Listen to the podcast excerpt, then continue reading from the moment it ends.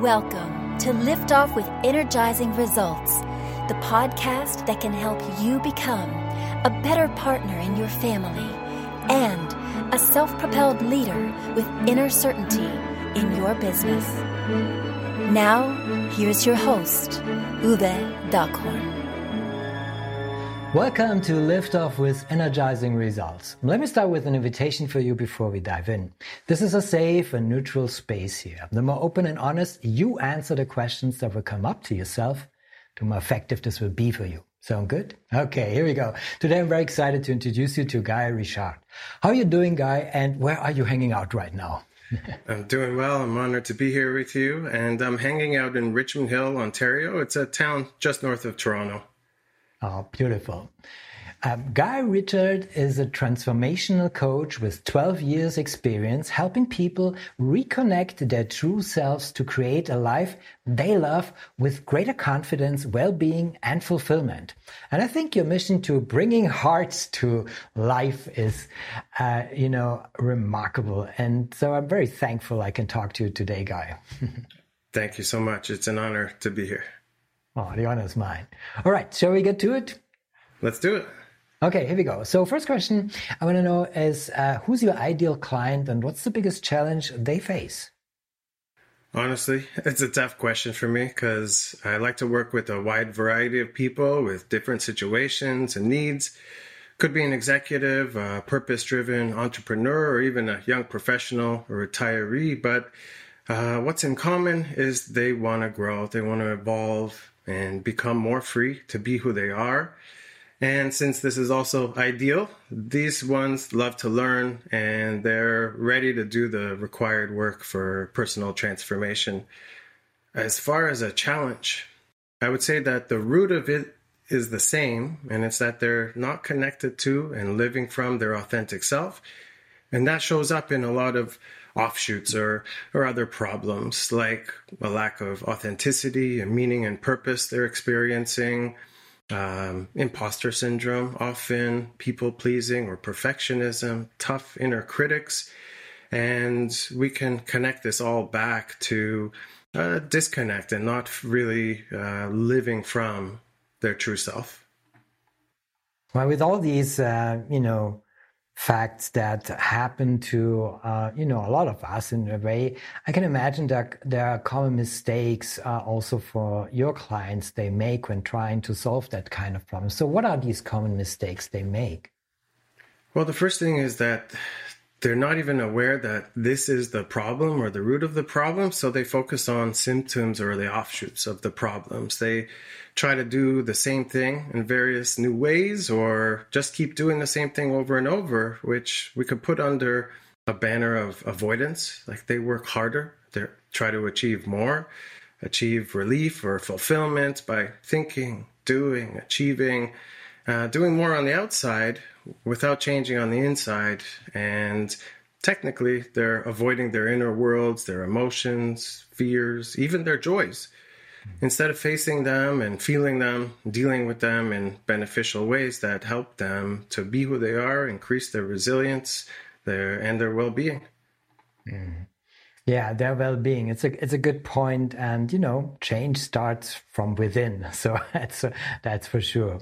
So before I ask Guy, what is one valuable free action that our audience can easily implement? Let me quickly say something here. So if you're enjoying the show so far, please rate and recommend us to someone you think could benefit from the show. Thank you in advance for spreading the word. So Guy, what is one valuable free action that our audience can implement that will help with that kind of issue? Well, they could make a decision. Decision is free. The decision to go inwards, discover who they really are, face their feelings, and put an end to putting themselves last and put an end to, the achievement treadmill. It's definitely free, but not easy. They can find out who they really are and live from that place more of the time. I can totally see that. And I think you and I, we've already achieved that, but it's so rewarding, right? It's kind of like really, it's totally different. And many people maybe are also afraid of that. Would you agree? I do absolutely agree.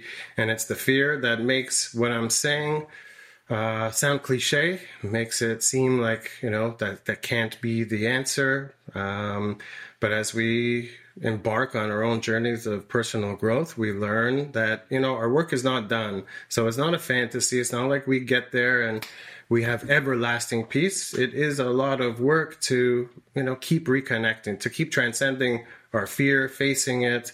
Life goes on. New challenges come. We peel back the layers of the onion on who we are, and we get to keep growing. I like that you just also said, you know, the free advice is to make a decision because it's free. It's so important, and we're making so many decisions. But what also, you know, would give you the spotlight to mention, you know, what is one valuable free action? You know, what is one valuable free resource that you can direct people to that might help with that kind of issue, or even in a broader sense? Well, since I've talked a bit about not facing our inner worlds and of living, you know, in a way of doing everything outside, and spirit of our conversation today, I took one of the resources or exercises I share with my clients in my training course, called Rip Notes. And the crux of it is to put down in writing, messy, emotional, expressive writing, whatever is going on inside, difficult thoughts, feelings, emotions, situations that they're experiencing, and really get it out of them. Put it as messy as they can, illegibly, whatever. Just pour it out. And when they're done, without any analysis, without any thinking, without any attachment, to rip up that piece of paper into pieces and to let it go, discard it. And then to sit for a bit and, you know, to conjure up some compassionate understanding for what they were just carrying, what's been inside. Maybe some of this stuff's from very old, and maybe it's just from yesterday or today.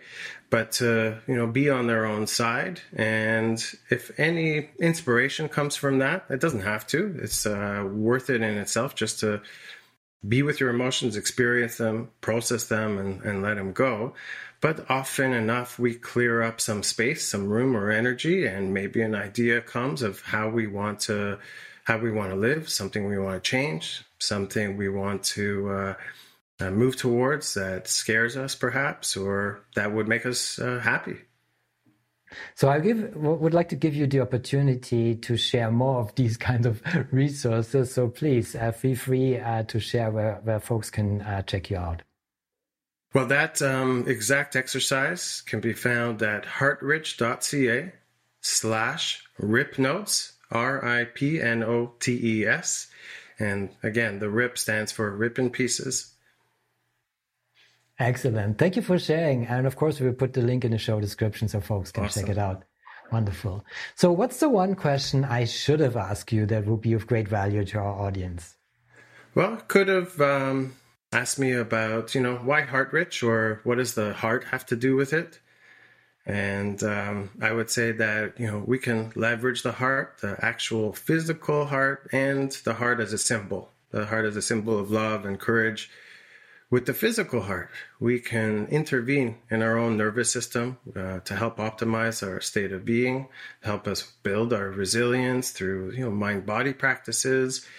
We can also learn to regularly nurture and generate these positive, regenerative emotions like gratitude, appreciation, compassion, kindness, the heart-rich emotions.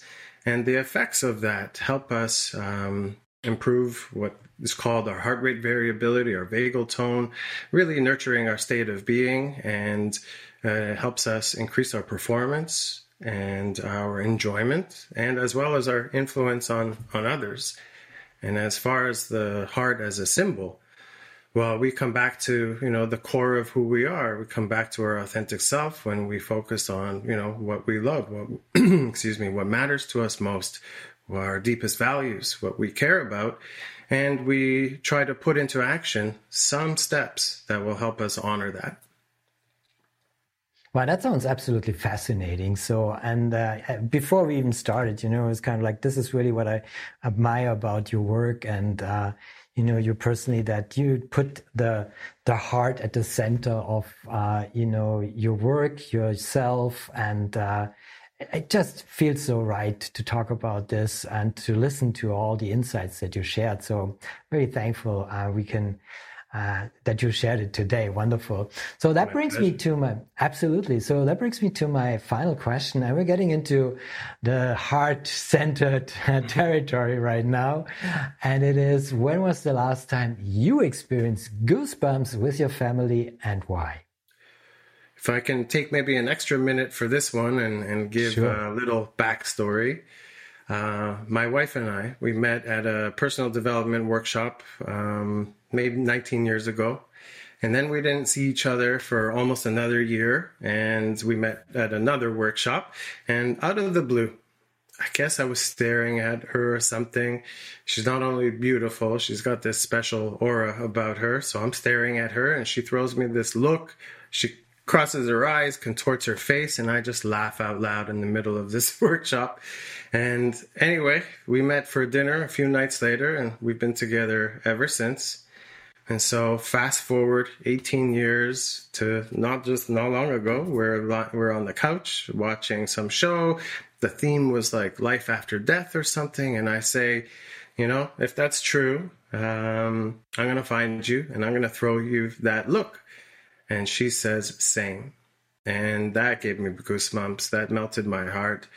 Because there was a long time in my life where I believed that I'd never... nobody would ever, accept me or tolerate me, put up with my stuff. And here she is, not only willing to put up with me in this life, she's willing to do it all over again in the next one. So that really touched me. Very touching, very emotional. Thank you for sharing this beautiful goosebumps moment. I'm having the shivers all through the story. It already started in the setting up the context already. So what a beautiful story. Thank you, Guy, for sharing this beautiful goosebumps moment. And also thank you for our conversation. It was a pleasure talking to you. And I appreciate very much the knowledge and insights you shared with us today.